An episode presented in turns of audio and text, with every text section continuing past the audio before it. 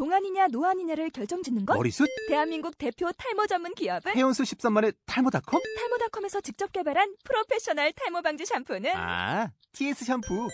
늘어진 두피 모공을 꽉! 단 한 올의 모발까지 꽉! 사용할수록 풍성해지는 나의 모발. 이제 탈모 고민 끝! TS 샴푸. Hey, Macklemore, can we go thrift shopping? What, what, what, what, what, what, what, what, what, what, what, what, what, what, what, what, what, what, what, what, what, what, what, what, what, what, 이빨 청춘들이 신나게 이빨 터는 신개념 야단 법석 쇼. 비전문가들이 전하는 예능 드라마 콘텐츠에 대한 솔직 담백한 톡. 이빨 쏘아!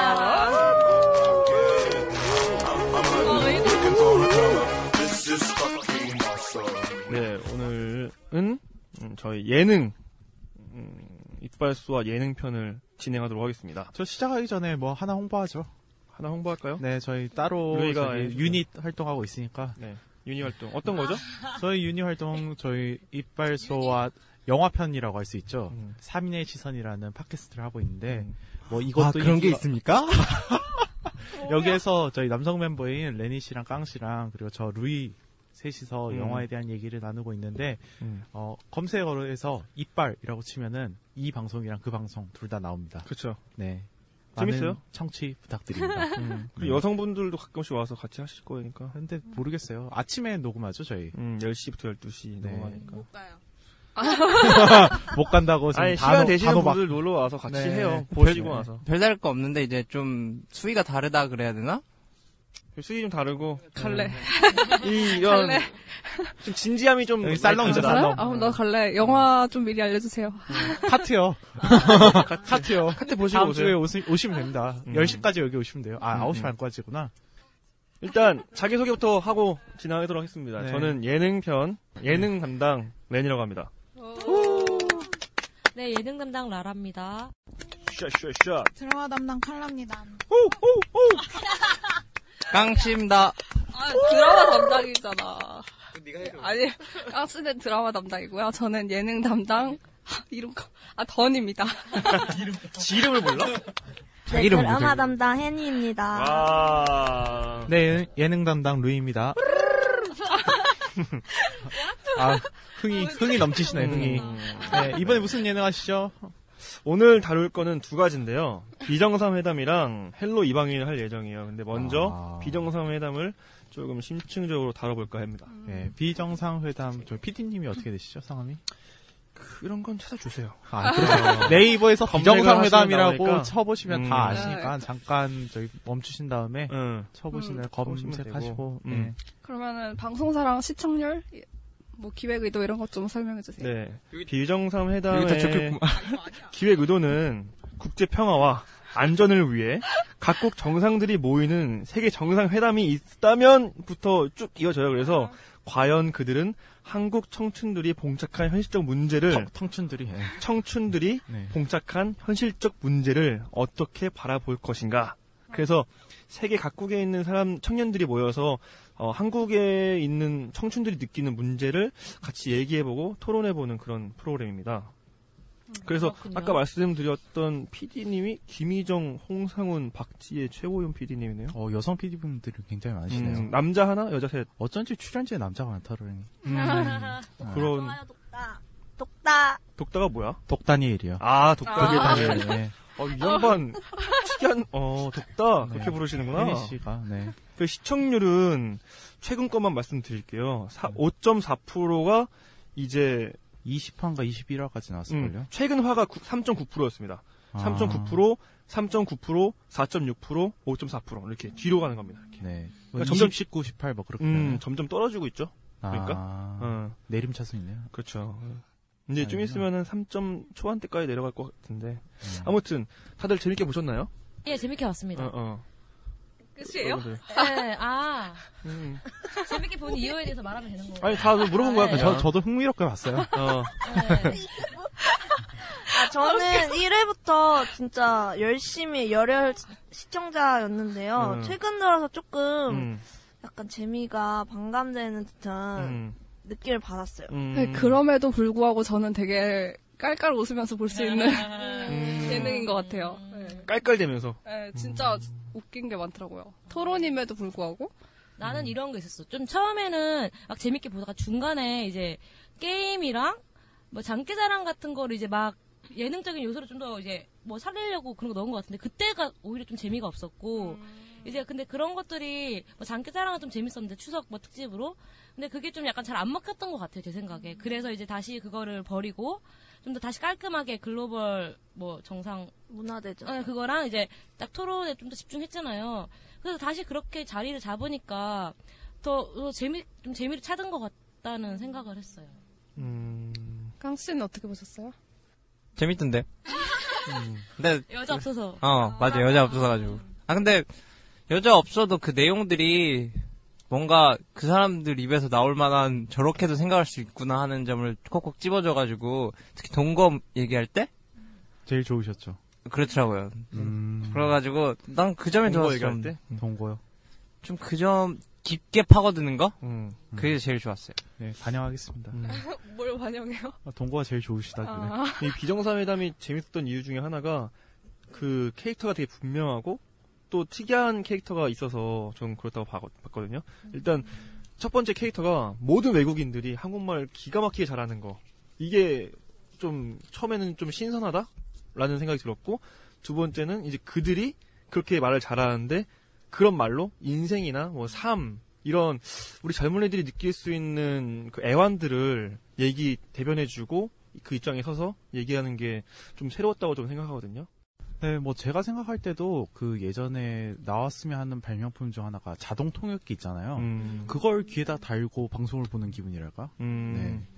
그래서 그들의 생각을 그들만의 표현으로 다시 듣는다는 게 음. 그러니까 우리나라 통역사를 거쳐서 듣는 게 아니라 그들의 표현으로 다시 듣는다는 게 굉장히 의미가 있었던 것 같아요. 음, 그리고 그, 그 각 출연진들마다 자기가 생각하는 그 신념이라든가 인생에 대한 가치관이 너무 분명해서 사실 음. 토론의 재미도 좀 더 살렸던 것 같고요. 그 자동적으로 그러니까 음. 의도하지 않아도 얘기를 하면서 그런 게 많이 드러나서 좋았던 그런 점이 재밌지 않았나? 음. 그리고 또 그 캐릭터들이 되게 오묘하게 잘 조화되고 있다라는 생각이 좀 들더라고요. 근데 그 안에는 이 제작진이 그 캐릭터 구축을 하려고 노력했던 게 좀 보이더라고요. 예를 들면은 뭐 터키 유생 뭐 이런 거 그리고 알베르토 말투 뭐 했어 욕 이런 거 그리고 진돗개 표정 짓는 뭐 이런 것도 되게 포인트 잘 잡고 또 장의환이나 뭐, 뭐 약간 그런 토론하는 데 있어서 말을 하면은 그 사람에 따라서 이렇게 좀 아이디어가 떠오른다 해야 되나? 그 사람의 성격이 떠오른다 해야 되나? 맞아, 맞아. 뭐 타일러가 얘기하면 좀 똑똑하고 음. 이런 처음에 설정을 잘 해줬기 때문에 우리가 좀 빨리 이입을 할 수 있었지 않을까라는 음. 생각이 좀 들더라고요. 그리고 캐릭터에 대해서 좀 공을 들인다고 볼 수가 있는 게 사실 이제 비정상회담 멤버들은 굉장히 유명하잖아요. 유명인이라고 볼 수도 있는데도 지금 불구하고 유명해졌죠. 그럼에도 불구하고 초반에 계속 그 소개를 해요. 멤버 소개를. 음. 그 영상을 계속 보이는데 보면은 그 설명 구절이 계속 바뀌어요. 어, 보시다 맞아. 맞아. 네. 그래 그래. 나 그럼- 그럼 뛰거든. 네. skip 아. skip. 아, 다운받아 보시지 말고 본방 사수 한번 해주세요. 사실 네. TV가 없었어. 아무튼 그런 거를 봐서도 캐릭터에 굉장히 공을 들이는 건 맞는 것 같아요. 네. 음, 근데 제작진이 캐릭터에 공을 들이는 것도 맞는데 그 전에 일단 각자의 캐릭터가 분명해질 수 있었던 게 이 사람들이 초반에는 일단 외국인이고 유명인이 아니었잖아요.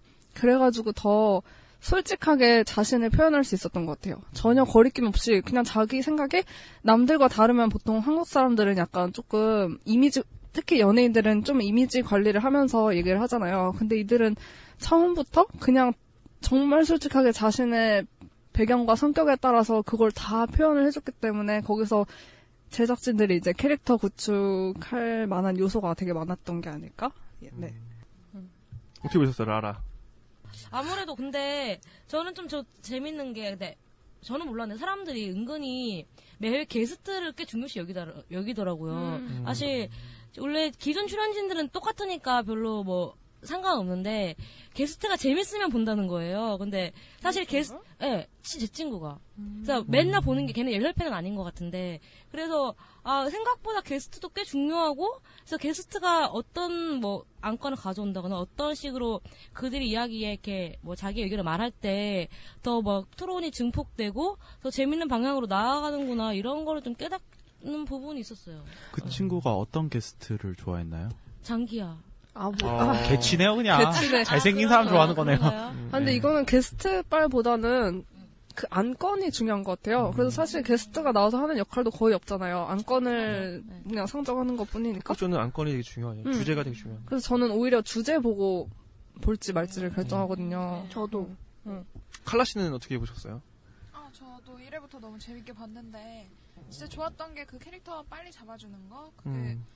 아 이게 뭐야 얘네 다 누구지 이런 상황에서 이제 제작진이 너무 영리하게 그 캐릭터 설정을 처리한 것 같은데 음. 좀 슬픈 거는 그렇게 너무 깨- 캐릭터 설정을 해버리면 음. 캐릭터에 좀 질리는 시간이 이제 더 빨라진다고 음. 생각을 했거든요. 그래서 음. 암- 저도 이제 1화부터는 이렇게 다 챙겨봤는데 요즘에는 음. 좀 그냥 안 봐도 되고 봐도 되고 그냥 틀어져 있으면 보고 음. 이런 식의 마인드로 보는 것 같아서 음. 좀 아쉬운 것 같아요. 근데 아까 루이 씨가 언급해 주셨듯이 그 캐릭터가 하나로 쭉 밀고 간다기보다는 계속 첨가를 해주거든요. 다른 수식어로. 그런 점도 있고, 그리고 지금 한 20회 넘었으니까 이 정도 되면은 캐릭터가 좀 식상하리만큼 구축되는 건 어찌 보면 좀 자연스러운 일이 아닐까 싶기도 음. 하네요. 저는 그리고 그 매회마다 앞에다가 그 캐릭터를 새롭게 부여를 해준다고 해야 되나? 음. 그런 영상을 트는데 저는 그게 뭐 캐릭터가 바뀌는 거를 매번 인지를 하게끔 하는 역할도 하지만 동시에 좀 진입장벽이 높아지는 역할도 한다고 보거든요. 음. 당장에 전화만 안 봤어도, 그러니까 바로 전화만 안 봤어도 바뀐 캐릭터에 대한 이해가 없으니까 처음에 그 화면을 이해를 못하고 그 이후에 계속 벌어진 토크에서 그 사람이 캐릭터 때문에 하는 말 그리고 캐릭터 때문에 발생되는 웃음이 있는데 그 포인트를 못 잡겠는 부, 부분들이 생기더라고요. 네. 음, 저는 그 얘기 앞서서 이, 어, 비정상회담이 좀 더 재미있는 이유를 한 번 더 꼽고 싶은데, 그 프로그램에서 다루는 주제 자체가 굉장히 예리한 것 같아요. 근데 예리하다는 게 어떤 거냐면은, 그 시청자 타겟층이 20, 30대인데, 그들이 가지고 있는 고민들을 어, 효과적으로 나타내면서 또 그 세계 각국에 있는 그 정상들이 그걸 굉장히 효과적으로 긁어주고 있다는 생각이 좀 들더라고요. 그래서 그들이 외국에서 외국인이 얘기하고 있지만 마치 내 옆에 있는 친구가 혹은 뭐 우리 근처에 있는 뭐 멘토들이 얘기하는 것처럼 굉장히 와닿았었거든요. 저는 그런 부분이 있어서 어, 비정상회담이 우리 젊은 청춘들을 대변하고 있지 않은가? 또 그 젊은 청춘들이 보는 프로그램이기 때문에 이게 이 토니마키처럼 좀잘 들어맞지 않았을까라는 좀 생각이 들어서 이 인기가 비결이 거기에 있지 않을까라는 생각을 좀 했어요. 근데 그게 조금 좀 궁금한 게 저도 그렇다고 생각을 했었는데 음. 그렇게 캐릭터가 구축되고 자리 잡게 되면은 친구 같은 느낌이라 오히려 회가 진행될수록 더 소속감이 깊어져서 음. 약간 무한도전처럼 음. 애청층이 느- 늘어난다고 생각이 되는데 음. 지금 요새 비정상회담 보면은 그 반대 현상이 일어나고 있잖아요. 오히려 그런 캐릭터 구축으로 다가왔던 친구들이 음. 쉽게 질려버려서 떠나는 층이 더 많아지고 음. 그래서 본방 사수율도 낮아지고 그 부분에 대해서는 혹시 생각해 본 거 있어요? 네, 저, 제 생각에는 좀 좋은 어떤 안들 있잖아요. 좋은 주제들을 좀 미리 다 땡겨 쓴 기분이에요. 음. 네. 빠르게 다 써버려가지고, 이후에 나온 주제들이 앞에 주제만 못하더라고요. 음. 그래서 사람들이 점점 이제 기대했던 거에 비해서 토크쇼의 내용이라든지 아니면은 기대했던 바들이 잘 안 나오니까 실망을 하게 되면서 좀 떠나는 시청자층이 있는 것 같아요. 그런데 무한도전이랑 비교하기가 좀 그런 게 무한도전은 포맷 자체가 다양하잖아요. 그러니까 거기에서 굳이 캐릭터를 한번 잡았다 하더라도 다음 포맷은 또 달라지니까 거기에서 이 캐릭터가 그러면 어떤 식으로 행동할지가 좀 잘 예측이 안 되는 부분이 있는데 비정상회담 같은 경우는 그냥 계속해서 다양한 안건만 그 안건만 바뀔 뿐이지 그냥 그 포맷은 계속해서 그냥 얘기를 하는 거니까 캐릭터가 딱 질려버리면 음. 별로 대안이 없는 것 같아요. 음. 그리고 이게 캐릭터가 질리는 것도 있지만 아무래도 토론이다 보니까 자신의 가치관에 따라서 캐릭터가 달라지잖아요. 근데 이제 그 앞에서 서로의 가치관을 이제 우리가 어느 정도 다 알잖아요. 장희연은 이렇게 대답할 거고 그거 하면 뭐 NS가 이렇게 깔 거고 그럼 또 뭐 장희연은 그래도 사- 여자 사랑하니까 사랑하면 안 해줄 거야 이렇게 나올 거잖아요. 성대모사 쩌는데? 아니. 아니 어, 아니, 아니 그래서 그러니까 다 이렇게 가치관을 아니까 무슨 얘기를 할지가 예상이 되는 게 그게 좀 문제인 것 같아요. 음, 저는 이게 그냥 보통 예능이 아니라 토크쇼기 때문에 이 나오는 패널들이 자기 이야기를 하잖아요. 음. 그렇기 때문에 자기 마음에 있는 얘기를 하기 때문에 그걸 연기를 할 수가 없잖아요. 음.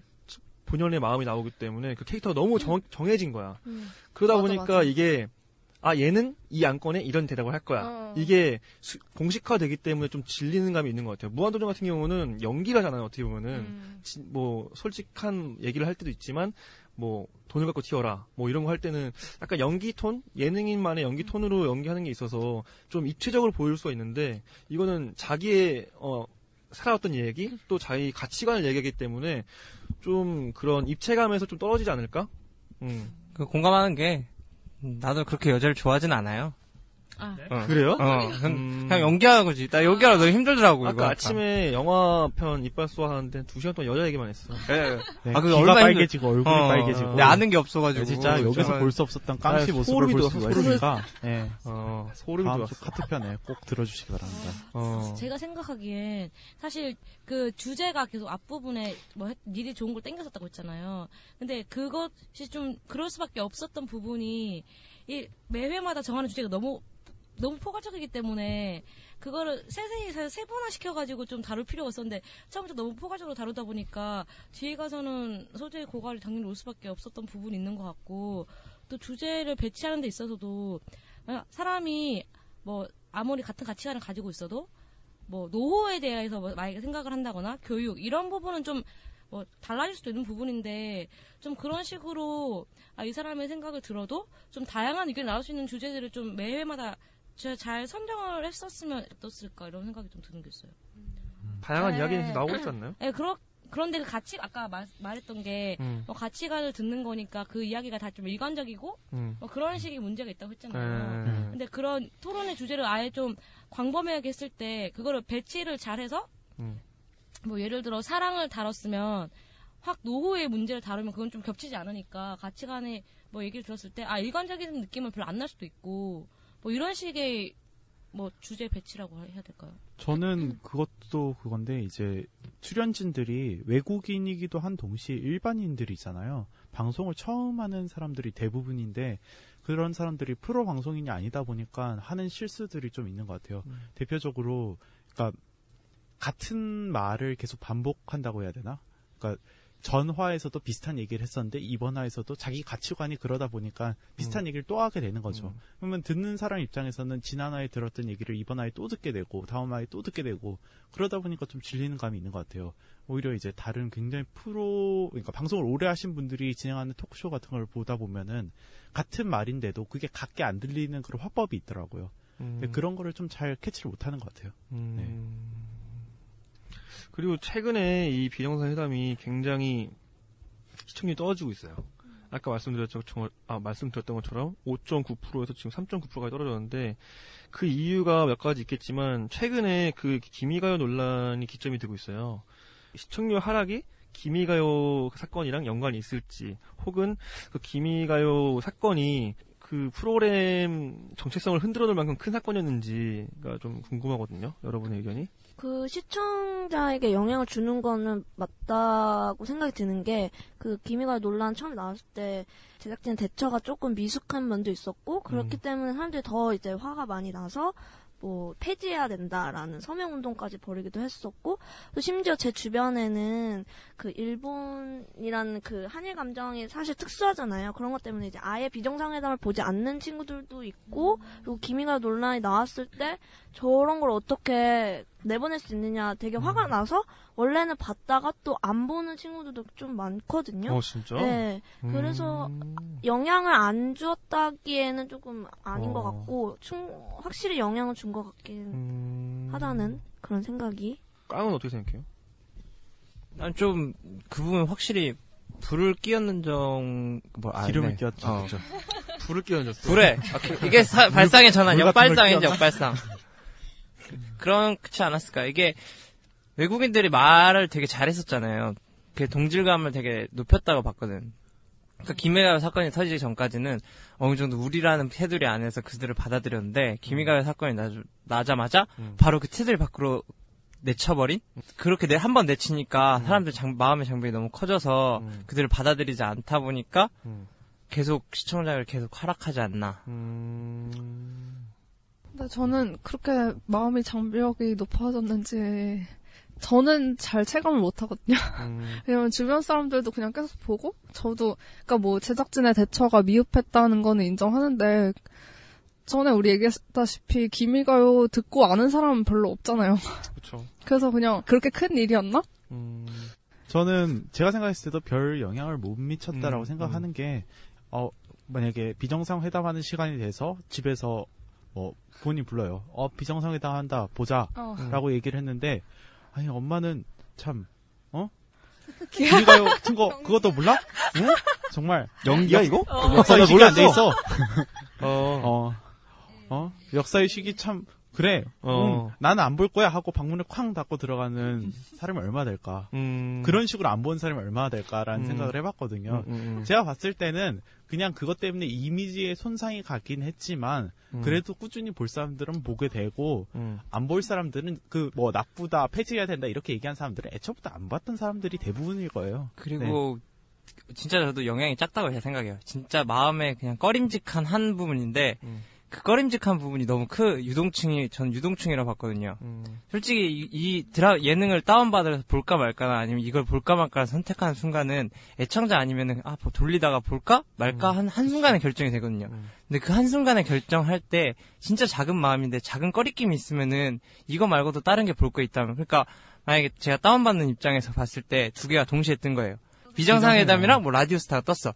근데 난 둘 다 그 애청자는 아닌데 그냥 둘 중에 뭘 볼까 하다가 나도 모르게 이게 약간 마음에 꺼리낌 좀 있으니까 그냥 라디오스타를 보게 된. 그러니까 음. 그 정도 층이 2%나 3% 정도 된다고 생각을 했을 때이 솔직히 예능이 5% 정도잖아요 시청률가. 음. 그분 상당한 부분을 좀, 좀 차지할 수도 있지 않나 하는 생각? 음, 어. 그 해니 씨의 친구 같은 느낌이죠. 약간 보긴 봤었는데 네. 완벽하게 그 팬은 아니었고 그로 인해서 약간 부정적인 시선이 어 느껴지니까 장기화 때문에 어, 본 그런 어. 느낌으로.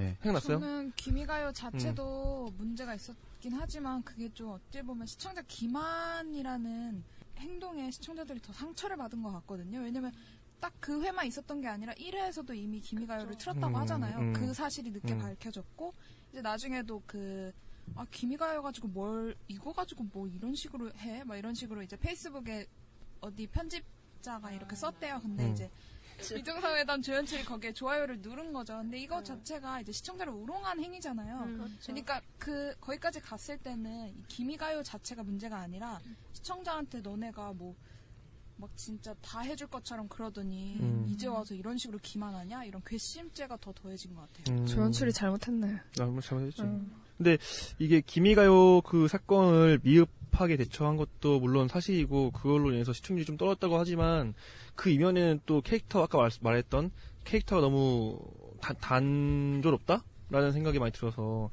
만약에 그 캐릭터를 교체한다라고 하면 어떨까요? 어, 루이 씨부터 일단 바꾸는 거, 뭐, 부분적으로 바꾸는 거는 당연히 필요하다고 생각해요. 언젠가는 벌어질 일이라고 생각을 하는데, 지금이냐는 조금 생각을 해봐야 될 것 같아요. 음, 네. 근데 20회면은 보통 시즌 1 음. 그 정도니까 지금 20회면은 시즌 1이 끝날 수도 있을 만한 타이밍이거든요. 근데 이쯤에 한번 짚고 넘어가야 될 것이 아닌가라는 생각도 좀 들어서. 아, 저, 제가 만약에 연출자라고 하면은, 음, 미리 공지를 하고, 음, 아예 그 프로그램 방향 자체가 좀 끝나간다라는 느낌을 줄 수 있도록, 음. 그 몰고 갈 것 같아요. 근데 지금은 그냥 갑자기 이제 성적이 안 좋다는 이유만으로 갑자기 멤버를 바꾸는 거는 좀 문제가 있고 음, 좀 끝을 알릴 수 있는 주제들로 점점 이끌어 가다가 음, 미리 끝을 알린 다음에 끝 해놓고는 음, 좀 정비할 시간. 그러니까 월요일 날 JTBC 저녁 예능을 다른 걸로 교체를 했다가 시즌 2로 돌아온다든지 그런 식으로 하는 게 음. 뭐 비정상회담을 오래 롱런하게끔 하는 제도가 아닐까라는 생각을 합니다. 씨는. 아, 아, 좋은 생각인 것 같아요. 제청합니까? 어, 숟가락 먹게 숟가락? 네. 숟가락? 오늘 발음이 좋아 오늘. 터지는 것 같아 어, 오늘. 발음이 좋네. 저도 근데 지금 근데 제 생각에 이 비정상 해답이 적어도 40회 아, 저, 곱하기 두 배는 더 하지 않을까? 지금의 이 상태로? 네. 음. 왜냐면 이미 지금 출연진들이 되게 인기가 많고 그리고 요즘 따라 장희연한테 되게 말 많이 시키잖아요. 근데 그게 뭐 인기가 되게 많아서 그런 거라고 하던데 그런 출연진들의 팬층까지 생각해서 약간 진행을 한 추세인데 이 타이밍에서 만약 출연진이 없어지면 팬들이 좀 실망할 것 같고 아 또 뭔가 시청자 입장에서 아 또 저렇게 우리 기만하네 약간 이렇게 약간 가장 가장- 기만까지? 어, 그래? 또 저렇게 갑자기 애들 다 들어보내고 막 아. 이런 생각 좀 할 수도 있을 것 같고 왜냐면 다른 그- 그런 장희연이나 이런 애들은 다른 예능에서는 활동 안 하고 거기서만 하잖아요 사실 그러니까 그 프로그램 아니면 볼 수 있는 창구가 없으니까 좀 그런 문제점 생길 것 같아서 적어도 한 40회까지는 하지 않을까? 라는 생각이 들어요.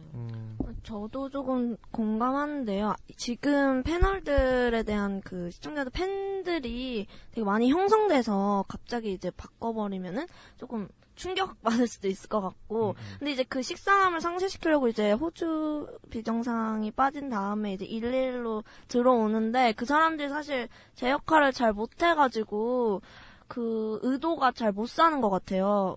그 기존에 있던 패널들이 말이 많다 보니까 끼어들 때를 못 찾고 그냥 병풍처럼 왔다 가는 예, 그래서 별로 뭔 효과가 있는지 사실 모르겠어가지고 저도 이 상태로 계속 쭉 가지 않을까 몇 달간은 당분간은 음. 그러면은 혹시 그 좀 유명한 사람들 몇 명 남기고 아예 싹 바꾸는 건 어떻게 생각하세요? 전 찬성입니다. 저도 어, 개인적으로 그런 체제가 더 낫다고 봐요. 왜냐면은 지금 너무 많이 말을 하는 사람들이 정해져 있어요. 말, 말을 많이 하는 사람이 정해져 있기 때문에 한두 명씩 새로 와도 적응을 못 하더라고. 그 기에 눌려가지고 말로 가만히 안 하고 아까 말했던 것처럼 병풍처럼 서 있다 그냥 가는 경우가 있어요. 그래서 바꿀 거면은 아예 싹 바꾸기보다도 기존의 뭐 인기는 뭐 장위안이나 몇 명 그 소수만 남겨놓고 나머지를 교체해서 다시 또 그 안에서 조화를 이루는 게 구 신구 조합이 좀 잘 이루어지면은 좀 더 나은 프로그램이 되- 되고 또 신선도 주지 않을까라는 생각 좀 들었어요. 저는. 레이 씨는 그럼 누구 남길 거예요?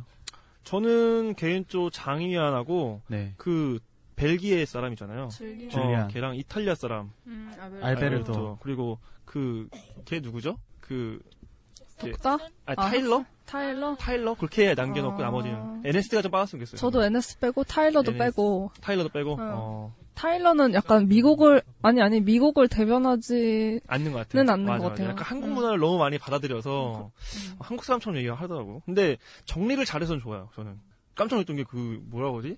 죽을 때 남기는 거 뭐라고 유서, 하지? 유서. 유서 쓰는 프로그램 있었는데 거기서 썼는데 유서가 시야. 나 깜짝 놀랐어. 유서가 시야. 뭐 나뭇잎이 되어 날아간 뭐 이런 막 이런 내 장문보다 나은 것 같아. 그러니까, 그러니까. 어, 글을 기가 막히게 쓰더라고요. 아무튼 그렇게 남겨놓고 나머지를 좀 교체하는 방향이 좀 좋지 않을까 싶었어요. 아, 저는 근데 이 멤버들이 이미 되게 좀 하나가 되어 있는 느낌이 강해가지고, 만약에 몇 명만 남겨놓고 몇 명은 빼면은 좀 나머지 팬들이 또 약간 분노하지 않을까? 근데 이별이 또 다른 만남이라고 하잖아요. 새로운 만남이 아, 하니까. 이별이. 되게 중요한 거예요. 네, 맞아요, 맞아요. 그래서 그냥 다 같이. 그지, 이별. 나가요. 아니 그러면서 TV 다 제대로 안 보고 시청률 떨어지고 아. 그러면서 가- 뭐 떠나 보내면 아쉽다고 그러고 그러면 뭐야? 그러니까 모두를 만족시킬 수는 없는 법이에요. 그러니까, 그러니까 한꺼번에 다 없었으면 좋겠다고요. 아, 근데 그럴 엠- 바에야. 싹 깔아버려? 그럴 근데- 바에야. 한 놈도 그냥 살리지 않고. 근데 미수다랑 다른 게 미수다는 사실 남희석 자체는 인기가 없었잖아요. 근데 지금의 3MC는 되게 인기도 많고 되게 깨알 재미 주기 때문에 음. 만약 새로운 출연진 와도 팬층이 막 확 바뀌거나 그러지 않고 어 새로운 애 누구 왔을까 이런 생각 들 것 같거든요. 음. 근데 저는 그러면서 그러니까 원래 있던 사람들이 있는데 거기에 새로운 사람들이 온다는 느낌보다는 아예 새로운 사람들인데 거기에 옛날 사람들이 좀 껴있는 느낌으로 갔으면 좋겠거든요. 그러니까 저도 그냥 마음 같아서는 아예 싹 한번 바꿔보면 좋을 것 같은데 그거는 좀 아쉬움도 너무 커지고 잃을 뭐 잃을 만한 점도 좀 있을 것 같아서 그냥 약간 새로운 시즌 같은 느낌인데 거기에 옛날 사람들 한 두세 명 있는 느낌 그 정도로 가면 좋을 것 같아요. 저도 그 아빠 어디가에서 김성주랑 윤우 그 정도만 남고 이렇게 그러니까 9세대 남고 신세대 이런 식 들어오는 식으로 이렇게 바뀌었잖아요. 근데 별로 그렇게 재미가 없었어요. 그러니까 좀 그런 전례를 봐서 아예 그냥 저는 싹 갈고 이제 게스트로 그러니까 게스트로 아, 이런 부세들이 괜찮네, 괜찮네. 오는 게 오히려 좀 더 재밌을 것 같다고 음. 생각을 했어요. 그럼 여기까지 좀 얘기를 해보고 최근에 그 외인들이 예능 나들이하는 경우가 많아졌잖아요. 뭐 잭슨이나 외인? 외인들 외국인들 아 외인? 외인들 아 나 왜 왜 그 일본 외인 줄아 알았어요. 외놈한테 어. 외 아, 그 말고 아 외인들. 어, 오이 어이. 어, 외인들이 예능 나들이를 많이 하고 있는데 예를 들어 뭐 박준영 뭐 잭슨 또 누구죠 그 바이올린 치는 사람 헨리 강남. 아, 강남 거기다가 또 최근에 들어서 뭐 비정상회담까지 외국인들이 예능에 많이 출연하는 게 어떤 유행을 타고 있는 건지 그 좀 세태에 대해서 한번 얘기를 해보, 해보고 싶어요. 난 뭔가 좀 거울? 거울? 응. mirror? mirror. 음. mirror. 그러니까 우리의 모습, 우리가 어떤 모습인지 우리도 자각하지 못했던 것들을 음. 새롭게 볼 수 있는 사람들이 시- 외국인이잖아, 거의. 음, 그러니까 뭐 우리 예를 들면 직장 문화나 암묵적인 동의들 그런 것들을 우린 당연하다고 생각해서 그게 재미 요소나 예능 요소나 이야기거리가 되질 못하는데 음. 그런 외국인들 입장에서는 아 한국 문화 되게 신기하다 음. 하면서 그거에 대해서 깊게 다루면서 그걸 얘기를 하니까 그 부분에 대해서 우리도 새롭게 다가가고 우리 자신도 돌아볼 수 있고 그렇기 때문에 외국인 자꾸 나오지 않을까 그래서 외국인들이 나왔을 때 주로 뜨는 사람들이 우리가 가지고 있던 기존 틀에 대해서 약 너무 튀진 않고 음. 적절히 튀면서 하나의 돌을 던져줄 수 있는 강남처럼 음. 그런 사람이 좀 뜨지 않나? 그리고 그런 사람이 계속 찾고 저는 그 기- 지금 방영하고 있는 예능 포맷에 이제 기존에 예- 활발히 활동하고 있는 예능인들이 솔직히 몇 없잖아요. 그 사람들 투입해서 우리가 들을 수 있는 반응들이나 대답들을 너무 많이 이제 접하다 보니까 거기에 이제 식상해졌기 때문에 뭔가 다른 외국인들을 통한 색다른 대답, 색다른 반응을 원하는 것 같아요 시청자들이. 그래서 최근에 강남 씨가 이렇게 음, 갑자기 막 확 올라온 것도 기존의 예능인들한테 볼 수 없었던 그런 리액션이나 반응들을 볼 수 있어서 그 사람이 인기가 되게 많아졌다라고 생각이 들거든요. 음. 그런 이유로 비정상회담도 인기를 얻는 거고 음. 그렇지 않을까. 음. 그럼 그 인기가 쭉 갈까요? 지금 뭐 강남이나 박준영 씨, 잭슨, 헨리 이런 예- 예능인들이 앞으로 전망이 좋을까요? 근데 우리가 지금 비정상회담이 좀 식상해졌다고 느끼는 것처럼 음, 음, 이 사람들한테도 들을 수 있는 뭔가 그런 게 음. 또 식지 않을까? 음. 그 그렇게 오래 갈 것 같지 않아요. 그러니까 제작진이 이 사람들한테 의지를 하면 안 되는 것 같아요. 음. 그러니까 자기들만의 뭔가 무기가 있- 있고 거기에 이제 예능 외국인들을 투입해서 얻을 수 있는 결과를 뽑아야 되는데 음. 이 외국인 출연자들한테만 기대서 음. 이 사람들한테 올인해버리는 그런 식으로 태도를 취하면은 음. 우리가 더 빨리 질려버리지 않을까? 저, 음. 그리고 저도 좀 그러니까 모든 외국인이 다치는 게 아니라 적정 수위를 지키면서 그 범위 내에서 움직이는 외국인들이 거의 튀고 있는 거잖아요. 그러니까 그 범위가 어떻게 보면 우리가 새로움 받 그걸 받아들이면서 그 새로움에 웃음을 찾아주는 그 허용 범위라고 생각이 되거든요. 근데 그것도 아까 말한 것처럼 그 범위 계속 하다 보면은 더 이상 새롭게 다가가지 않을 거고 그 한계점이 찾아올 수밖에 없을 때는 더 이상 외국인으로 했을 때 음. 새로움이 주는 개그 코드는 사라질 수도 있다니까 음, 음. 그러면 이제 더 이상 재밌지 않지 않을까. 저도 약간 그런 쪽에서 생각해 본 게 좀 비유가 맞을지 모르겠는데 한, 한때 홍초 불닭이 되게 유행했던 거 아세요 혹시? 네. 네. 어, 불닭이 열풍이 있던, 있던 적이 있었어요. 그래서 제가 건대 입구 쪽 사는데 건대 가면은 홍초 불닭이 한 50m마다 있었어요. 불닭집이. 근데 그게 한 3년 만에 다 사라졌거든요. 그게 어떻게 보면 기존에 없었던 통닭 개념인데 그게 새롭게 떠오르면서 엄청난 인기, 선풍적인 인기를 얻은 거예요. 근데 정작 치킨, 기존에 있던 치킨이나 삼계탕 이런 것보다 좀 깊이나 기존 갖고 있던 맛이 좀 떨어지는 거야. 물론 신선함은 얻었지만. 그래서 한순간에 사라졌다는 느낌이 들었거든요. 근데 이 외국인들도 자기가 갖고 있는 컨텐츠가 탄탄하지 않으면은 이렇게 홍초불닭처럼 순간적으로 사라질 수가 있다는 생각이 좀 들더라고요. 단순히 맛이 신선함. 어, 신선함 때문에 우리가 지금 많이 소비가 되고 있지만 그 안에 있는 컨텐츠가 탄탄하지 않으면은 유행성으로 사라지지 않을까라는 생각이 좀 들더라고요. 근데 저는 외국인이 주는 게 신선함만은 아니라고 생각을 해요. 음, 그래서 똑같은 외국인을 써도 프로그램마다 선택하는 외국인도 다르고 거기서 끌어내는 양상도 다르다고 보는데 그런 점에서 이제 우리가 좀 이따 얘기해 볼 헬로 이방인이 기존에 우리가 생각하는 외국인의 이미지를 끌어내는데 좀 주력을 했다면 음. 비정상회담은 조금 그 사이에 균형을 찾은 것 같거든요. 한국인인 듯 한국인 아닌 어. 한국인 같은 너. 아, 예, 저, 예, 어때- 근데 그, 그니까 헬로 이방인 같은 경우에는 뭔가 이제 우리가 생각하는 한국 문화를 잘 모르는, 물론 몇몇은 너무 잘 알지만, 모르는 외국인들이 한국에 대해서 배워가고 뭐, 이런 데서 차이점에서 신선함을 얻으려 한다면, 비정상회담에서는, 그니까 좀 다른 것 같아요. 그러니까 이게 비정상회담에서는 우리가 원하는 게 약간 두 가지가 있는 게, 하나는, 두 가지, 아니요. 저작 저작권이면서 500원 내시. 아니, 두 가지 은근 중독성 있네, 이거. 나 알았어, 세 가지. 음. 세 가지가 있는데. 늘렸어. 어, 세 가지가 있는데, 하나는, 일단 그, 한국인들이 생각하지 못했던 외국인의 마인드를 원하잖아요. 음. 그니까, 그런 점에서 조금 새로움을 원하는데, 그러면서도 동시에, 우리랑 다르지 않구나. 음. 한국 청년이나 외국 청년이나 결국 삶의 본질적인 문제는 같구나. 음. 거기서 동질성도 찾는다고 생각을 해요. 그래서 세 번째는 이 둘의 조화. 지금 만들어야 돼. 네, 그래서 그래서 자연- 자연스럽죠. 아. 그래서 자, 자연스럽죠. 그 조화를 찾는 것 같아요. 그래서 우리가 비정상회담 전에 그 모니터링 할 때 얘기가 나왔는데 이 외국 그 비정상회담에 나오는 외국인 패널들이 너무 한국 적인 마인드를 가지고 있으면 우리가 또 불평을 한단 말이에요. 쟤는 한국인인 것 같아서 결국 외국인의 그런 다른 사고를 우리에게 충족시켜주지 못한다. 그렇게 불평을 하고 또 뭐 또뭐 있지? 아 까먹었네. 아, 근데 그래서 우리가 그 약간 적정선 그 두 가지의 조화를 되게 원하는 것 같다는 생각을 했어요. 음. 그래서 똑같은 외국인을 사용한다고 해도 그걸 어떻게 사용하느냐에 따라서 이 수명? 음. 이게 되게 길어질 수 있다고 생각하거든요.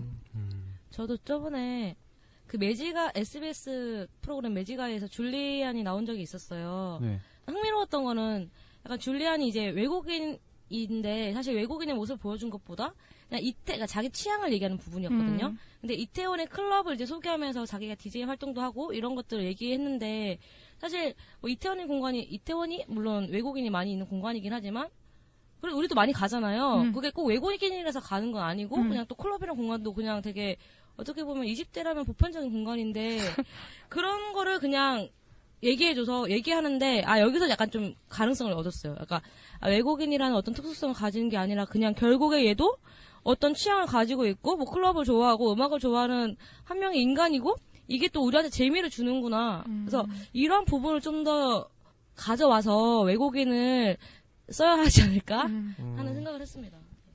저도 방송이랑 매스컴에서 그 외국인을 사용한 이유가 크게 전 네 가지가 있다고 보거든요. 와, 업그레이드. 네. 음. 첫 번째로 원하는 거는 좀 미숙함을 보고 싶어 하는 것 같아요. 그러니까 우리나라 사람이 아니기 때문에 젓가락질이 미숙하거나 한국말이 좀 어리숙한 것들을 통해서 웃음을 유발하는 거.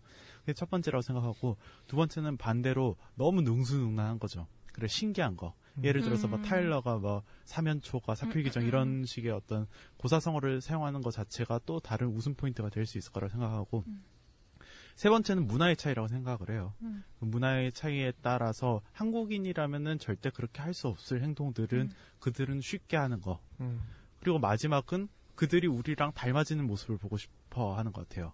닮아지는? 네, 닮아지는. 음. 그러니까 예를 들어서 뭐 헬로 이방인에서 나이 순으로 막 형 동생하고 나한테 말 놓지 마 그런 얘기하고 그런 게 되게 보고 싶어 하는 거죠. 근데 지금 말했던 네 가지가 좀 많이 소비가 됐다는 느낌이 많이 들지 않을까요?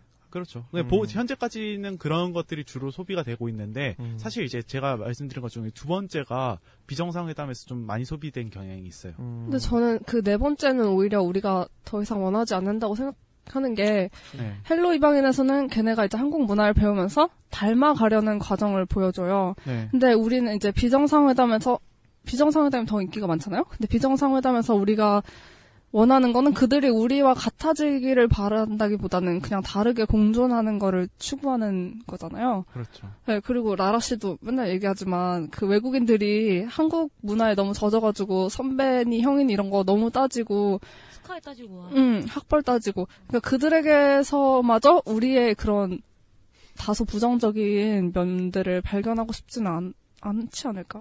음. 그래요. 근데 외국인들이 우리나라 술 문화 되게 좋아하더라고요. 좋아하지. 밤새도록 네. 술 먹는 게 얼마나 좋아. 건배하고 막 삼겹살 구워 먹고. 저는 한국인들도 네. 좋아해요.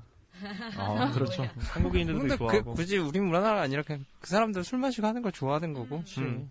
우리 누나 문화가 우리 그게 노는 게 술 마시는 것밖에 없으니까 그 밤새도록 가게 열어가지고 언제든지 술 사가지고 마실 수 있는 게 신기한 거죠 그냥. 네. 전 이쯤에서 개선안 한번 들어보고 싶어요. 네. 개선안. 저부터 얘기를 하면은 우선 저는 두 번째, 아, 두 가지로 좀 설명드릴 수 있을 것 같아요. 첫 번째는 아까 말했던 출연자들의 교체. 저는 이거 꼭 필요하다고 생각해요. 지금 너무 많이 소비가 돼 있기 때문에 식상함을 유발시키고 있다는 생각이 그 출연, 어, 그 시청률 하락의 첫 번째 요인을 뽑고 두 번째는 한국인 청년들의 문제를 다루는 것 뿐만 아니라 외국에서 일어나는 사례들, 외국 청년들이 겪는 문제들 또 같이 토론해 보면 어떨까라는 생각을 좀 해봤어요. 지금 뭐 글로벌화, 글로벌, 글로벌화된 시대에 우리가, 응? 언제까지 한국에 있는 문제들만 아웅다웅 할 것이냐. 전 세계적인 문제를 나가서 일본의 뭐 프리터족들의 뭐 얘기도 들어보고 또 유럽에 있는 뭐 정말 노력 안 하고 그냥 세금 뭐 연금 같은 걸로만 얻어먹고 사는 젊은이들의 얘기도 좀 들어보고 여러 가지 사안을 좀 달아보면 훨씬 더 포괄적이고 재미있는 프로그램이 되지 않을까라는 생각이 좀 들었어요. 그 새로 그 바꾼다 그랬는데 그 여자 게스트 여자 패널 여자 있는 거 패널? 어때? 아, 저는 괜찮다고 봐- 보는데 내가 말할라 했는데 왜 내가 쓴 거 보고 아 진짜? 아니야? 무조건 그냥 여자가 떠오를 거야. 근데 아니, 이거 아. 궁금한 게 그거야. 여성분들은 어떻게 생각하세요? 왜 실제로 정상회담 보면은 어, 우리나라 박근혜 대통령이 아. 대표잖아요. 외국에도 충분히 여자가 대표가 될 수 있는데 왜 남자들만 대표를 할까? 그냥 나는 TV를 어, 어. TV를 여자가 많이 보니까 네. 그러니까 팬층 결집력 아 오히려 반그 역으로 여자들이 남녀 평등을 주장하는 거는 여기서 옳지 않은 것 같다는 생각인가요? 그러니까 여기서 그렇게 심각하게 생각을 안 할 것 같아요. 어, 그러니까 그냥 왜 여자들이 대표- 좋아하니까 남자들을 어. 남자들만 깔았다 이런 어, 느낌? 음. 음. 난 그래서 생각의 전환, 프레임의 전환이 음. 필요하다. 음. 남자들도 충분히 뭉칠 수 있다. 어. 그 아, 여자 나는- 이렇게 그러니까 여자 게스트가 많이 나오고 하면은 남자들 충분히 삼촌 팬들이 다 직결하지 않을까. 음. 더 충성도도 높고. 아 그러면 또 예쁜 애들 데리고 와라는 뜻인 거예요? 아 근데 굳이 예쁜 애들이 아니라 아 그런 거 완전 싫은데. 아, 근데 좀 비정상회담에 나온 남자들이 대부분 매력 있고 잘생기지 않았나요? 어, 그쵸. 네, 그렇게 그래놓고서는, 따지면은 어. 뭐 미나가 어때서? 그치. 아니 지금 나온 사람들도 미안해요. 지금 나온 패널들도 다 보면 다 잘생겼잖아요. 음. 솔직히. 그리고 그 사람들 잘생긴 걸 어필을 하고 그런 쪽으로 섹슈얼리티도 어필을 하는데 꼭 항상 여자 가- 여자 패널로 채우거나 뭐 그런 걸 하면은 그 상품화다 말을 하니까 그 부분에서는 이중잣대가 아닐까요? 화내지 마세요. 아 난 근데. 여자 패널이 들어오면 좀 토론이 잘 될지 솔직히 좀 의문이에요. 나 기 센 여자. 그러니까 약간 예능이다 보니까 어- 어찌됐든 뭔가 그 엮으려는 뭔가 그런 음. 것도 왠지 시도할 것 같고 또 love line 또. 아, 그러니까 love line. 남녀 섞어 넣지 말고 여자만. 아, 아예 여자만? 어, 올 여자. 근데 아예 여자만 나오는 건 미수다잖아. 그렇죠. 아, 미수다랑 음. 차별점이 그렇네. 없으니까. 근데 이번에는 미수다처럼 이렇게 추상적으로 하지 말고 진짜 여, 여자들도 여자분들 동걸 어떻게 생각하는지 들어보고 그런 거 여러 개 있잖아. 음. 좀 깊게 다뤄보자는 거지. 저는 그래서 처음에 나왔을 때 남자분들만 나오니까 여성분들이 대변할 수 있는 몫이 훨씬 더 많을 텐데 그러면은 토론의 장도 되게 커질 텐데 왜 여자는 안 나올까? 꼭 게스트로만 나올까? 라는 그렇죠. 생각밖에 안 들더라고요. KBS 나는 남자다도 지금 나는 남자다지만 남녀 다. 요즘에. 그러면서 좀 재밌어졌어요, 그리고. 나 그 아, 처음에 그 한 10회 몇 좀 갔을 때 여성부나 이런 데서 한번 complain을 걸지 않을까라는 생각이 좀 들었거든요. 아. 왜 정상인데 남자만 나오느냐. 여자 중에서 그렇게 complain 걸 거라는 생각을 했었는데 안 걸더라고. 남자는 여자들만 나온다고 complain 안 걸잖아요. 남자는 안 걸지. 남자는 당연히 안 걸지. 근데 미녀들의 수다도 사실 여자만 나왔는데 complain 안 그랬잖아요. 거기는 근데 아쉬웠던 게 너무 그랬어요? 아 진짜? 아 그러니까 미수다도 기- 굉장히 그 많이 받았잖아요. 상품화 시킨다고. 아, 아, 그렇죠. 상품화 시키고 여자를 왜 그렇게 전시하듯이 하냐 외모로 하고. 근데 지금은 그런 말이 하나도 안 나오고 있으니까. 그러니까 남성 인권위원회가 생겨서 딱 만들어가지고 어? 근데 우리도 변희재 씨 죽었잖아. 아, 아니, 근데 문제가 뭐냐면 변희재 씨 죽었죠. 아 변희재가 아니라 그 김성 김남 남성기 남성재? 뭐 하여튼 그분 죽었구나. 아, 맞아, 맞아. 아니 근데 미수다에서는 얘기. 이렇게 진지한 얘기를 안 하지 않았어요? 그렇죠. 그러니까 여기서는 뭔가 상품화 이런 얘기가 덜, 아, 그니까 아예 안 나오는 이유가 미수다에서는 왠지 여자들만이 할 수 있을 것 같은 토크를 막 시켰던 거고 여기서는 그냥 성별에 상관없이 모든 청년에게 중요한 얘기를 하는 것 같고 근데 그때도 깊이가 있는 내용이 전혀 없었던 건 아니에요. 왜냐면 그때 막 루저설도 그때 그 시점에서 돌았던 거기 때문에 왜냐면 그게 또 여성 취업이랑 결혼 관련된 문제였거든요. 음. 네. 근데 뭔가 분위기 자체가 다루는 분위기 자체가 막 토론을 한다 이런 느낌보다는 그냥 음. 각 나라의 얘기를 들어보고 그 정도 그냥. 음.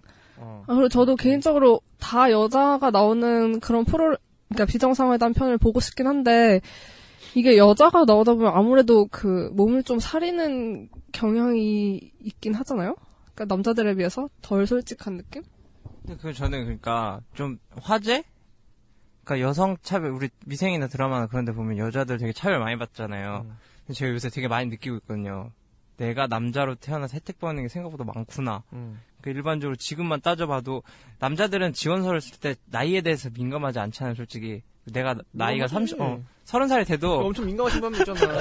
뭐가 안 민감해? 근데 내 뭐가 안 민감하냐? 내 여자 동기들은 그걸 1, 2년 먼저 깨닫고 더 그 라인이 완전 먼저 면접관에 가서 자네 나이가 왜 이렇게 많냐는 질문도 되게 많이 한다고 하더라고요. 여자들한테는. 그러니까 실제로 받아보시는 분이 있으세요?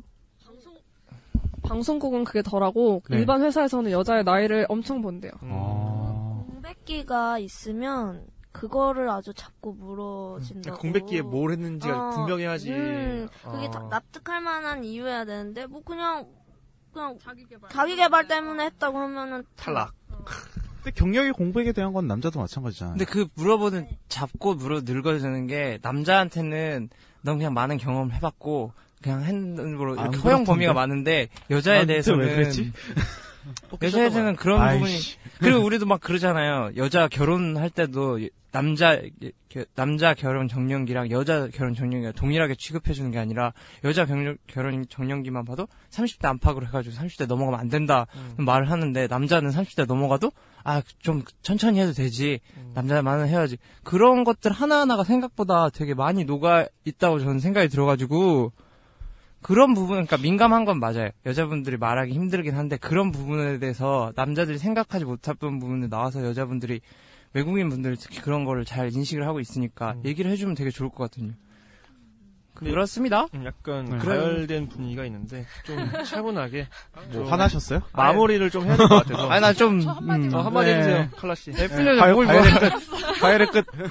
아, 저는 상품화가 좀 다르다고 생각했거든요. 비정상 회담이나 미니언수다나 상품화는 똑같이 해요. 왜냐면 잘생긴 그리고 이쁘게 생긴 사람들이 나와서 그 외모를 통해서 어쨌건 거기에 발탁이 됐고 거기에 나와서 마- 발언 기회를 얻은 게 어쨌건 조금 상품화라고 생각을 하는데 이제 미녀들의 수다 같은 경우는 그 이쁨 이쁨을 통해서 내가 여기 나왔고 그 이쁨을 더 네가 발산을 해라. 이런 식으로 좀 강요하는 분위기였다면 여기에서는 그게 그냥 교묘하게 섞여가지고 네가 잘생겨서 여기 나오긴 했지만 그 그래도 네가 더 중요한 거는 너의 생각이고 너의 발언 너의 말이다. 그러니까 더 말을 해라. 이런 식으로 하기 때문에. 그러니까 그 상품화가 보이, 직접적으로 보이냐 안 보이냐에 따라서 이게 달라졌다고 생각을 하거든요. 음, 맞아요. 상품화가 보이냐 안 보이냐에 따라서 그렇습니다. 더 말씀하실 거 없으면은 다음 걸로 넘어갈게요. 저희는 두 번째 걸로 이 외국인들이 예능에 많이 출연한다라는 주제로 두 번째로 헬로 이방인을 꼽았어요. 이 헬로 이방인을 잠깐 소개시켜 드리자면은 어, 대한민국 내 거주 외국인 인구 160만 시대 그래서 한국인보다 더 리얼하게 한국인보다 더 화끈하게 낯선 한국 땅에서 펼쳐지는 그들만의 본격 리얼 코라, Korean life. 그래서 외국인 이방인들이 한국에 있는 게스트하우스에 같이 머무르면서 일어나는 관찰 버라이어티라고 어, 소개할 수 있을 것 같아요. 그래서 지금 시청률이 이제 이게 추석 특집으로 했던 프로그램이거든요. 근데 첫 번째 1.9%부터 어, 지금 3%대 까지 이제 오르락내리락 하고 있어요. 최근에 2.5%까지 찍었고 그래서 시청률은 많이 나오지 않고 있다. 이 정도로 소개를 마무리할 수 있을 것 같고요. 편성은 MBC 목요일 밤 음. 11시 11시 15분이고 15분. 동시대에는 자기야 백년손님이랑 음. 해피투게더 시즌 3 음, 하고 있습니다. 썰전도 하고 있다고요? 음, 썰전. 네. 다들 재밌게 보셨나요? 아니면 재미없게 보셨나요? 아, 저는 기대치가 너무 나- 낮았어가지고 음. 생각보다 재밌게 봤습니다. 어, 생각보다. 생각보다. 응. 음, 루이 씨는 어떻게 보셨나요? 저는 굉장히 포맷은 전 좋았거든요. 음. 그러니까 사실 비정상 회담이 가질 수 있는 어떤 한계점이 음. 명확하게 드러나는 가운데 2%가 나왔으니까 음. 아 이거라면 좀 더 많이 보여줄 수 있겠구나라고 생각을 했는데 음. 좀 제작진이 좀 안이하게 프로그램을 만들지 않았나라는 느낌을 받았어요. 음. 네. 어, 그러면 헬로 이방인이 비정상회담에 어떤 한계를 보완해 주는 거죠? 아무래도 그 게스트하우스에서 그냥 앉아서 얘기하면 그게 비, 정상 회담이 될 것 같았어요. 앉아서 토크를 나누거든요, 실제로. 음. 예. 그러니까 보안보다는 좀 더 많은 폭- 네, 폭 넓은 거죠. 컨텐츠를 담을 수 있다가 네. 더 맞는 말이겠네요. 네. 그런데 너무 내놓는 컨텐츠들이 좀 많이 봐왔던 것들?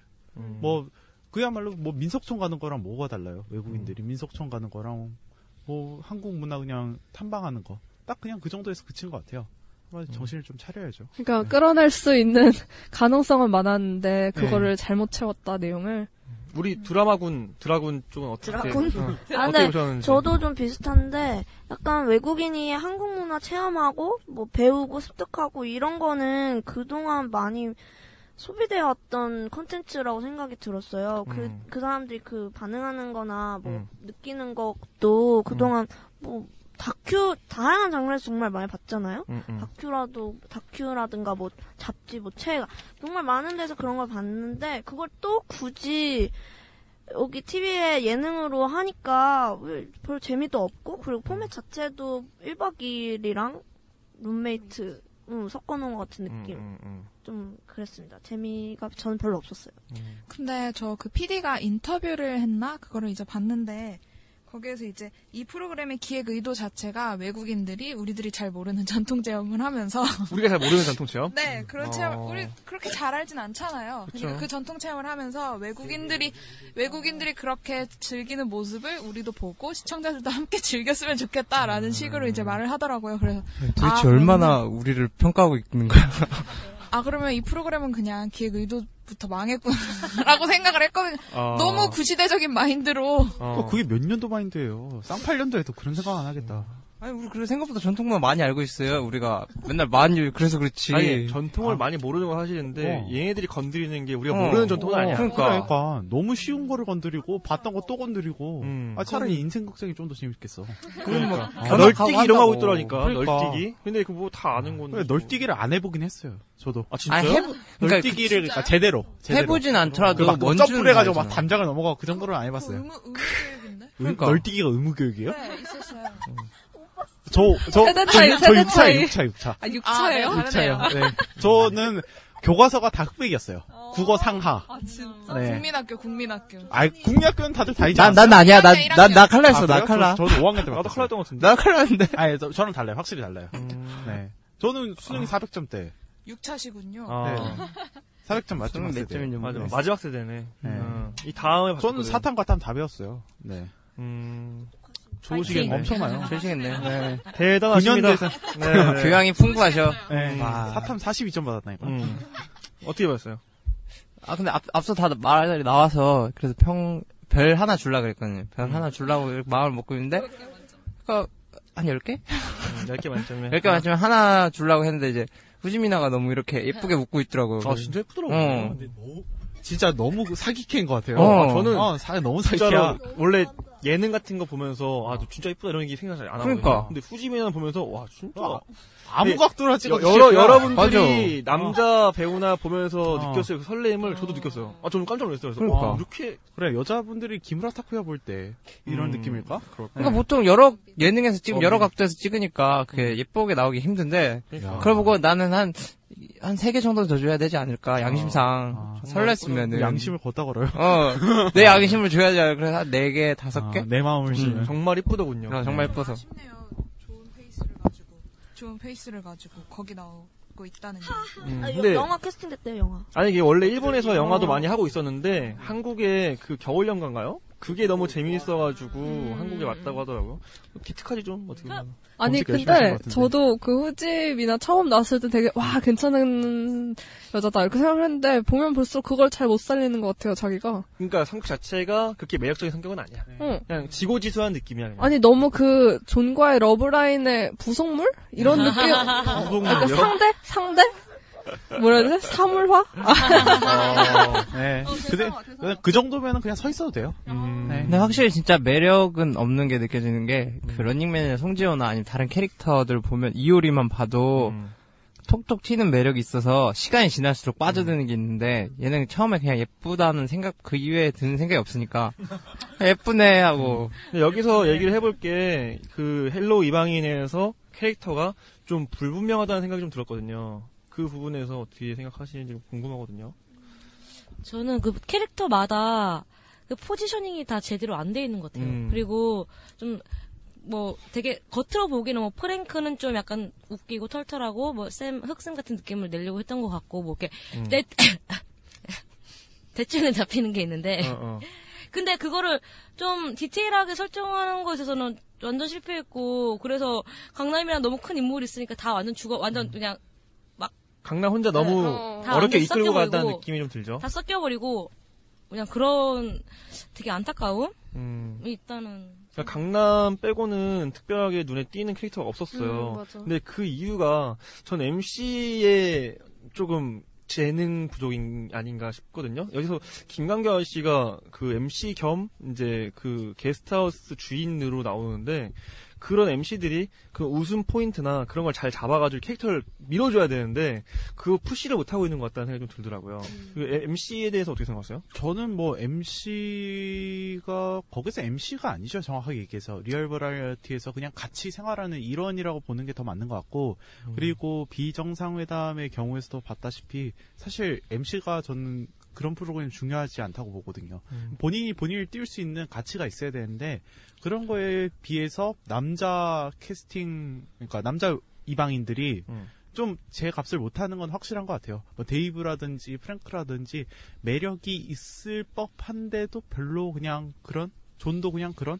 근데 네. 그런 일반인들 섭외해서 TV 프로그램에 나- 보내는 거기 때문에 네. 그런 거를 예능적으로 승화시켜줄 수 있는 MC가 꼭 필요하다고 저는 생각하거든요. 아니면 개- 아니면은 뭐 PD가 그런 걸 포인트를 잘 잡아가지고 음. 그 자막이나 아니면 미리 뭐 사전 얘기를 통해서 캐릭터를 좀 심어준다든가 네. 그런 게 없으면은 좀 일반인들이 캐릭터를 구축하기 좀 쉽지 않, 않을 것 같다는 생각이 들었어요. 그래서 저는 이방인들 중에서 확실한 그런 입당꾼들이 꽂혀져 있어야 된다고 봐요. 왜냐면 그 MC 혼자서 어쩔 수 없는 부분인 것 같아요. 아, 저는 오히려 뭐 노홍철이나 아니면 전현무가 들어갔으면은 훨씬 더 분위기도 띄우고 캐릭터도 확실히 잡아줄 수 있을 거라는 생각했거든요. 근데 김강규아 씨는 조금 피곤해 보이더라고 계속. 음. 아, 실제로 피곤하실 어, 거예요. 네. 조금 음, 자기 먹고 살기도 바쁘다는 느낌이 좀 많이 들었어요. 급급하고. 근데 저도 비슷한 생각을 한 게 저 김광기 아저씨 되게 좋아하는데 여기서는 역할이 좀 미미한 것 같아가지고 음. 그러니까 뭐 MC가 나서서 막 뭘 자기를 돋보이게 해야 된다는 게 아니라 자기는 돋보이지 않더라도 남들을 좀 이렇게 이끌어 줄 수는 있어야 된다고 생각을 하는데 김광기 아저씨는 그거 그 점에서는 좀 부족한 것 같고 오히려 그냥 좀 이 외국인 출연진들과 나이대가 좀 더 비슷한 사람 한국인 좀 젊은 한국인이 나왔으면 어땠을까 왜냐면 그 여행 갈 때 광희가 나왔는데 광희가 나오기만 해도 엄청 재밌어지더라고요. 그쵸. 네, 그런 걸 보면서 좀, 좀 활발하고 젊은 한국인 청년이 나와가지고 같이 어우러져 놀면은 되게 보기 좋겠다. 네, 그런 생각을 했습니다. 저는 사실 김광규 아저씨를 그렇게 나쁘게 안 본 이유가 파일럿 때 본 모습이 있어서 그런데 음. 파일럿 때 사실 잭슨이 나왔었거든요. 근데 잭슨과 김광 김광규 씨의 케미가 너무 좋았어요. 어, 그땐 정말 좋았어요. 네. 그때 그게 네. 좋았었는데 잭슨이 빠지면서 김광규 씨가 좀 팔다리가 좀 잘려나간 수족이 음. 잘려나간 아. 그런 느낌이 들거든요. 음. 근데 그 자리를 지금 좀 강남이 좀 메꿀라고 있는데 역시 어르신 대하는 데는 잭슨만 하는 게 없는 것 같아요. 맞아, 맞아. 음. 네. 아, 난 그 파일럿 안 봤거든. 네, 파일럿이 음. 오히려 더 나았어요. 저는 개인적으로. 아, 진짜. 네. 그런 느낌이 좀 있었군요. 저는 그걸 못 봐가지고. 그러면은 헬로 이방인이랑 비정상이랑 같이 만약에 동시간대 프로그램을 보면은 어떤 걸 볼지 뭐가 더 재밌는지 좀 한마디로 말하면은 비정상회담. 당연하다. 당연해요. 어, 당연한 질문을. 아 진짜? 나는 헬로 이방인이 더 기대되거든요 사실은. 아, 진짜요? 어. 아니, 그러니까 아, 그래? 어떤 점에서 기대가 돼요? 왜냐하면 아까 말했던 것처럼 비정상회담은 주제가 나와도 똑같은 얘기를 할 것 같은 느낌이 들었어. 어.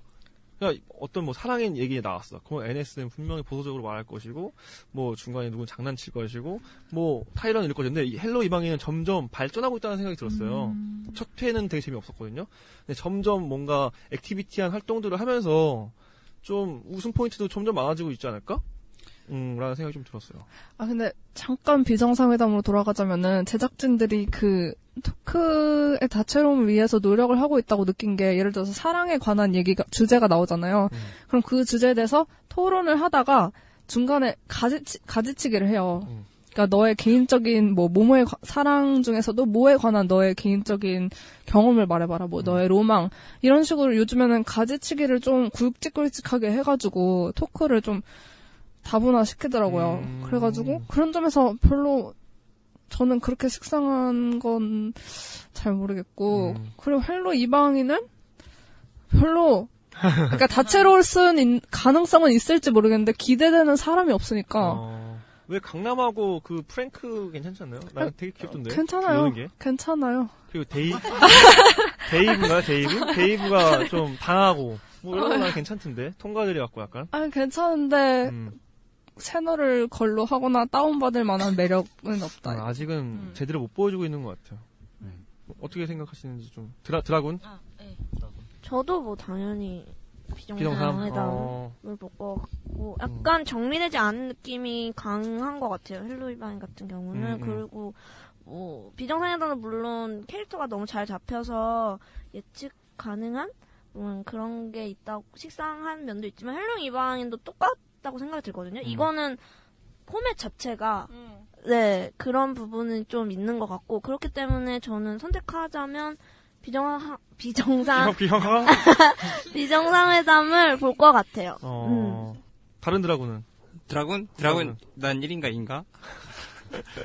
내가 근데 시청자 입장 말고 그냥 만약 PD 입장이면은 두 프로 중에 만약 뭘 맡고. 싶냐? 네. 면은 나는 헬로 이방인 맡을 것 같아요. 이유는? 아, 아무리 생각을 해봐도 비정상회담 한계가 명확해요. 갈수 있는 것도 포맷도 정해져 있고 포맷에 변형 변주를 주기 힘든. 그래서 안정적인 걸 계속 이어갈 수는 있는데 그게 그 이상으로 치고 올라가기 되게 힘든 구조인데 헬로 이방인은 앞서 말한 것처럼 변, 변형을 줄 수 있는 가능성이 되게 많잖아요. 변주를 줘서 뭔가 새롭게 야외로 나갈 수도 있고 그렇다 보니까 한번 도전해보고 싶은? 그래가지고 그걸 해보고 싶어. 그래, 뭐 미나도 있으면 좋고. 칼라는? 저는 비유해보자면 슈스케처럼 지금 당장 네 능력, 그러니까 네 실력을 평가하는 그런 대, 그런 대회라면 비정상회담을 뽑겠고요. 음. 케이팝 스타처럼 너의 잠재 성장이 얼마나 되는지 보겠다라고 보겠다면 헬로 이방인을 뽑을 것 같아요.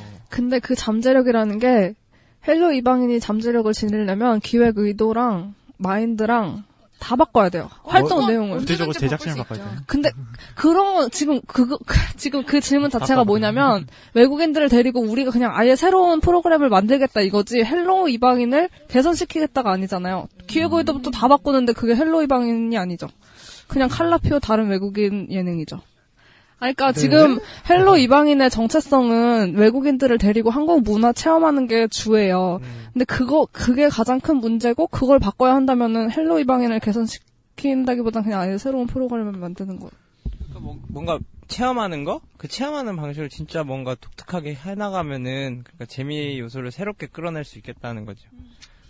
어, 근데 그러니까 정말 어렵지? 게임 재미없게 해요. 아, 진짜. 그러니까요. 보면서 답답할 정도로 아니라서. 게임을 재미없게 하더만. 아 정말 근데 연, 연출의 문제겠거든 하거든요. 네. 삼시세끼 별것도 아닌데도 음, 나영석은 음, 음. 웃음을 끌어내는 거 보면은 그죠. 헬로 이방인은 캐릭터 문제도 있지만 연출의 문제도 좀 저는 있다고 봐요. 아유, 좀이 아니에요. 음, 많이 있죠. 아유, 반성해야 돼. 저는 그들이 같이 사는 공간만 해도 사실 진짜 대 그냥 너무 뻔한 이태원이 한 게스트 하우스잖아요. 뭐 이렇게 계단 올라가서 네. 그것부터 너무나 아니란 선택이었고 사실 뭐 한국 체험할 거면 한옥 같은 것도 되고 아니면 뭐 약간 그런 식의 좀 한국화스러운 걸 마, 마당 있고 좀 이렇게 좀 더 이렇게 앉아서 생활하는 그런 위주 음. 그런 식의 장소만 좀 골랐더라도 그 사람들이 물론 한국에 산지 는 꽤 오래됐지만 그런 거는 잘 접해보지 않았을 거 아니에요. 그러면 그런 곳에서 좀 나오는 좀 약간 다른 어, 의외성이라던가 그런 거 좀 있었을 것 같은데 아 그리고 또 약간 김광규 아저씨도 사실 혼자서도 뭐, 너무 그 많은 애들 다 끌고 가야 되니까 음, 음. 당연히 그 프로 MC도 아닌데 당연히 그 당연히 힘들 거라는 생각이 들어요. 그래서 당연히 뭐뭐말그 사람 게스트하우스 역할이면 그거를 좀 보완해줄 임무를 같이 했었어야지 김광규 아저씨한테 다 맡기는 격이 되어버렸으니까 진짜 좀 너무 이렇게 던진 거 아닌가? 약간 음. 이런 느낌이 드는 게 있었어요. 저는 그래서 어, 이 부분에 있어서 MC를 이 아저씨 김강규 아저씨는 그냥 패널 같이 넣어버려서 음, 음. 아까 말했던 뭐 잭슨하고 그런 조합을 기대해 본다거나 잭슨 안 나오지만 다른 그 게스트들하고 MC를 좀 제대로 된 라면 스프 같은 어 죽어가는 찌개도 살린다는 라면 스프를 한 명 섭외해서 투입시키는 게 좋지 않을까라는 생각이 좀 들어요. 근데 저는 MC보다도 일단 활동 자체가 너무 음. 저는 그게 가장 큰 문제라고 생각을 하는데 일단 한국 문화를 체험하는 건 좋아요. 근데 우리가 과연 지금 20, 30대 사람들이 그 전통 문화를 체험하는 거에 그렇게 관심이 있을까? 그 생각이 들었거든요. 그래서 오히려 한국에 적응하는 그 과정을 보고 싶다면 이 외국인들을 데리고 직접 뭐 이게 물론 지금 다른 프로랑 겹치긴 하는데 학교나 직장이나 좀 더 현실적이고 일상적인 생활을 경험하는 데서 나오는 에피소드들을 끌어냈으면 좋겠거든요.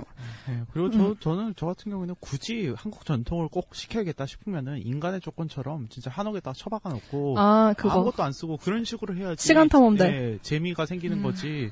그 좀 지금은 좀 아니란 것 같고 그리고 예전에 그 JTBC에서 시집살이 하는 그 예능이 있었어요. 음. 뭐 소유가 어디 들어가고 에일리가 그리고 뭐 장인 뭐 도자기 빚는 그런 데 들어간 거 있었거든요.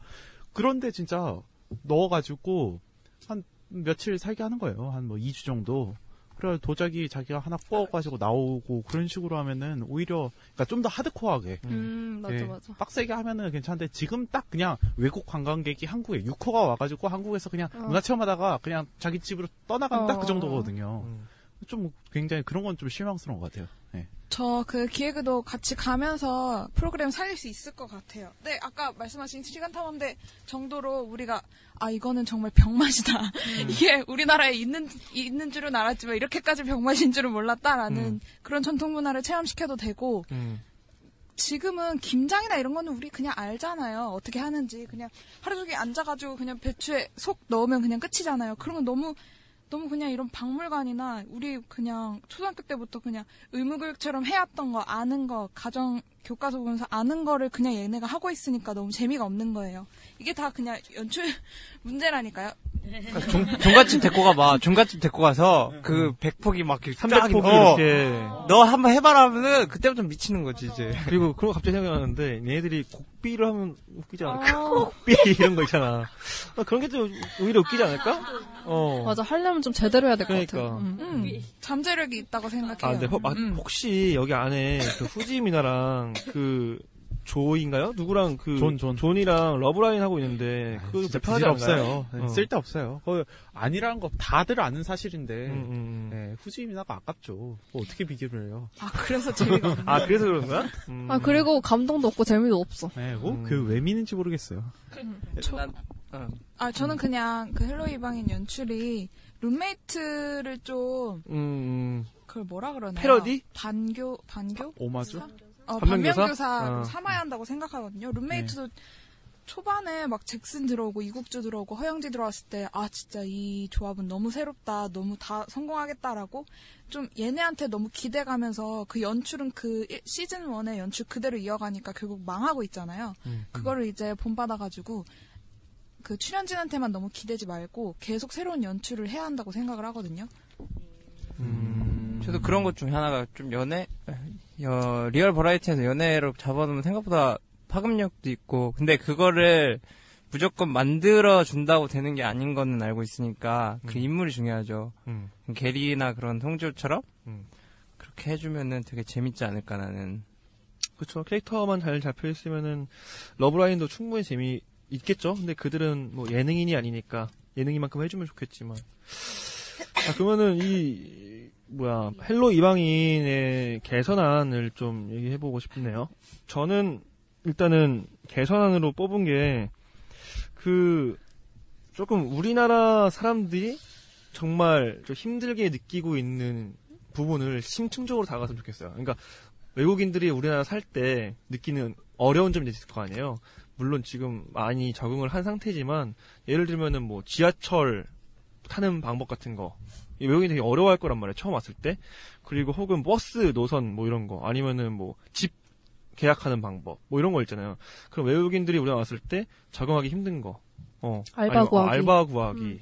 뭐밥 먹기. 음. 어. 그런 것들을 좀 디테일하게 좀 관찰하면은 우리들이 봤을 때 아 저런 부분 쟤네들이 불편하겠구나. 그런 공감대 뭐 그런 걸 할 수 있지 않을까 싶어요. 네, 저도 비슷하게 그렇게 일상 좀 더 우리 현실과 가까운 음. 거를 체험해봤으면 좋겠고 또 전에 레니 씨가 잠깐 언급했었는데 음. 비정상회담의 글로벌 문화 대전을 네. 체험하는 어, 어, 어, 형식으로. 어, 어. 음, 그러니까 한국의 것을 체험하는 게 아니라 그들이 제공할 수 있는 그들만의 문화를 음. 같이 체험해 보는 걸로. 그러니까 나 그게 음. 너무 좋더라고. 그 탄두리 먹을 때. 음, 그 그쵸, 지금은 그쵸. 안 나오는데 그 알리, 알리, 알리? 어 음. 걔네 집 가가지고 탄두리 먹는데 어, 그런 것들 보는 게 훨씬 더 나- 우리한테는 또 새롭지 않을까? 라는 음. 생각이 들더라고요. 루이 씨는 어떻게 생각하는지. 저는 아까 잠깐 얘기가 나왔지만 레츠고 시간 탐험대처럼 하드코어하게 어디에 민속촌에 박아놓고 한 한 달 굴리면은 재밌는 예능이 나오지 않을까. 민속촌. 네 라고 근데 생각을 하고 그거 요즘 잘 되나요? 없앴어요. 시즌 상어 다시 나온다 하지. 않았어요? 아 그래요? 아니야? 아니에요? 시즌은 나온다고 했는데 아직 아. 그 만들진 않았어요. 예, 유상무가 저기 싫다고 하기 싫다고 그러니까 진짜 없앴어요. 음. 진짜. 저는 약간 이방인이라는 거에 좀 재조명을 할 필요가 있다고 생각해요. 사실 이 프로그램 내에서 외국인들이 되게 그냥 식상한 거는 사실 그냥 어떤 외국인이라는 탈만 쓰고 사실 뭐 사는 거 보니까 5년이 제일 기본이고 막 10년씩 산 사람도 있고 되게 한국말도 잘하고 이미 한국 문화 잘 아는 사람이잖아요.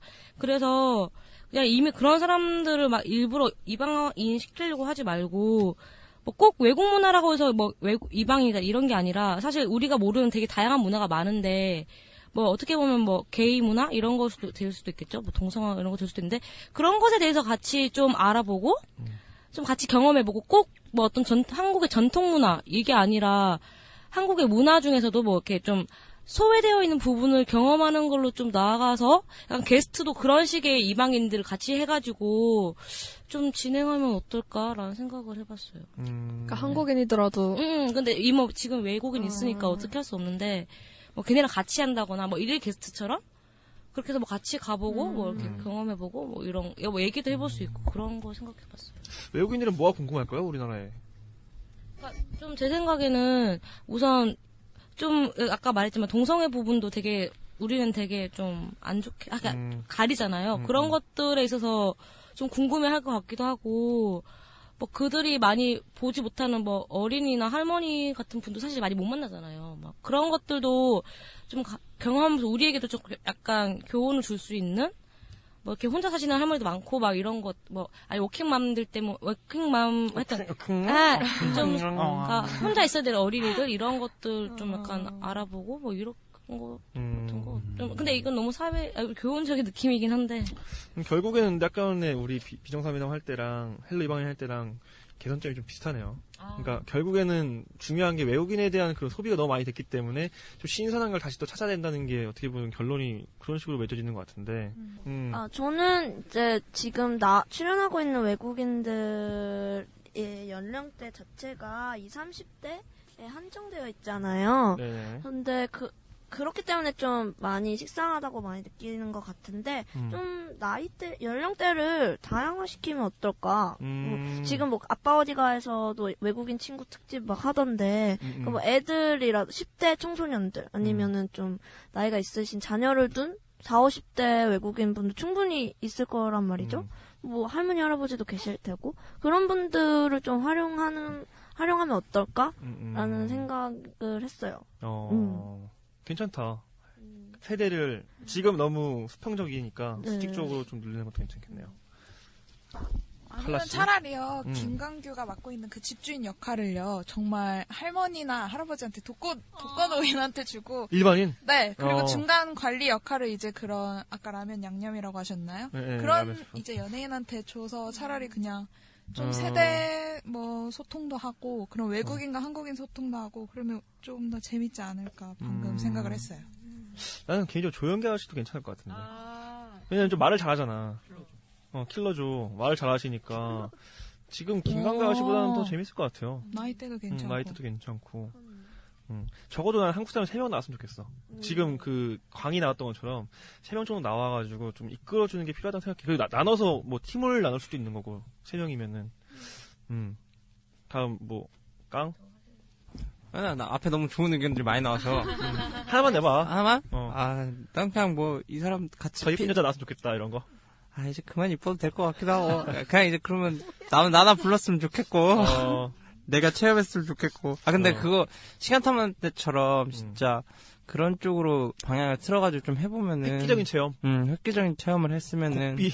괜찮지, 괜찮지 않아? 아, 곡비 괜찮을 수도 있을 것 같아. 어, 어. 완전 그게, 그게 곡비가 우리를 관통하는 한의 정서에 대해서 딱. 짚고 있잖아. 그치. 그 사람도 알아야 된다고. 그 곡비를 했었잖아요. 시간 타면 돼서. 아, 했나요? 네. 아, 진짜? 그 외국인도 나왔어요, 심지어. 아, 외국인 나온 거 봤는데 미쳤다. 곡비는 못 봤어. 네. 대단하다. 어, 그러니까 뭔가 하면 되게 이야기거리도 많이 나올 것 같아. 그렇지. 그 사람도 진짜 우리의 전통 문화를 표현할 수 있지 어, 않을까. 그거 진짜 욕하더라고요.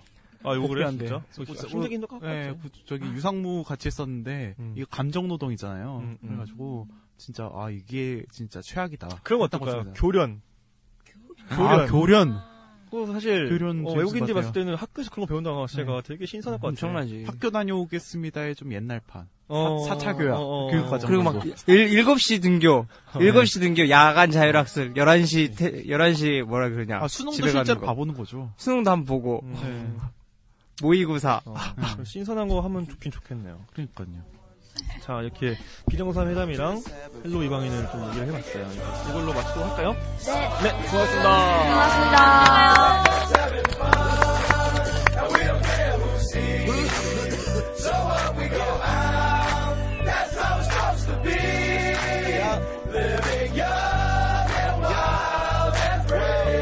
청취자 여러분들의 소중한 의견을 받습니다. 28 so what 골뱅이 gmail.com 28은 숫자 28이고요. so what은 s o w h a t 많은 의견 부탁드려요.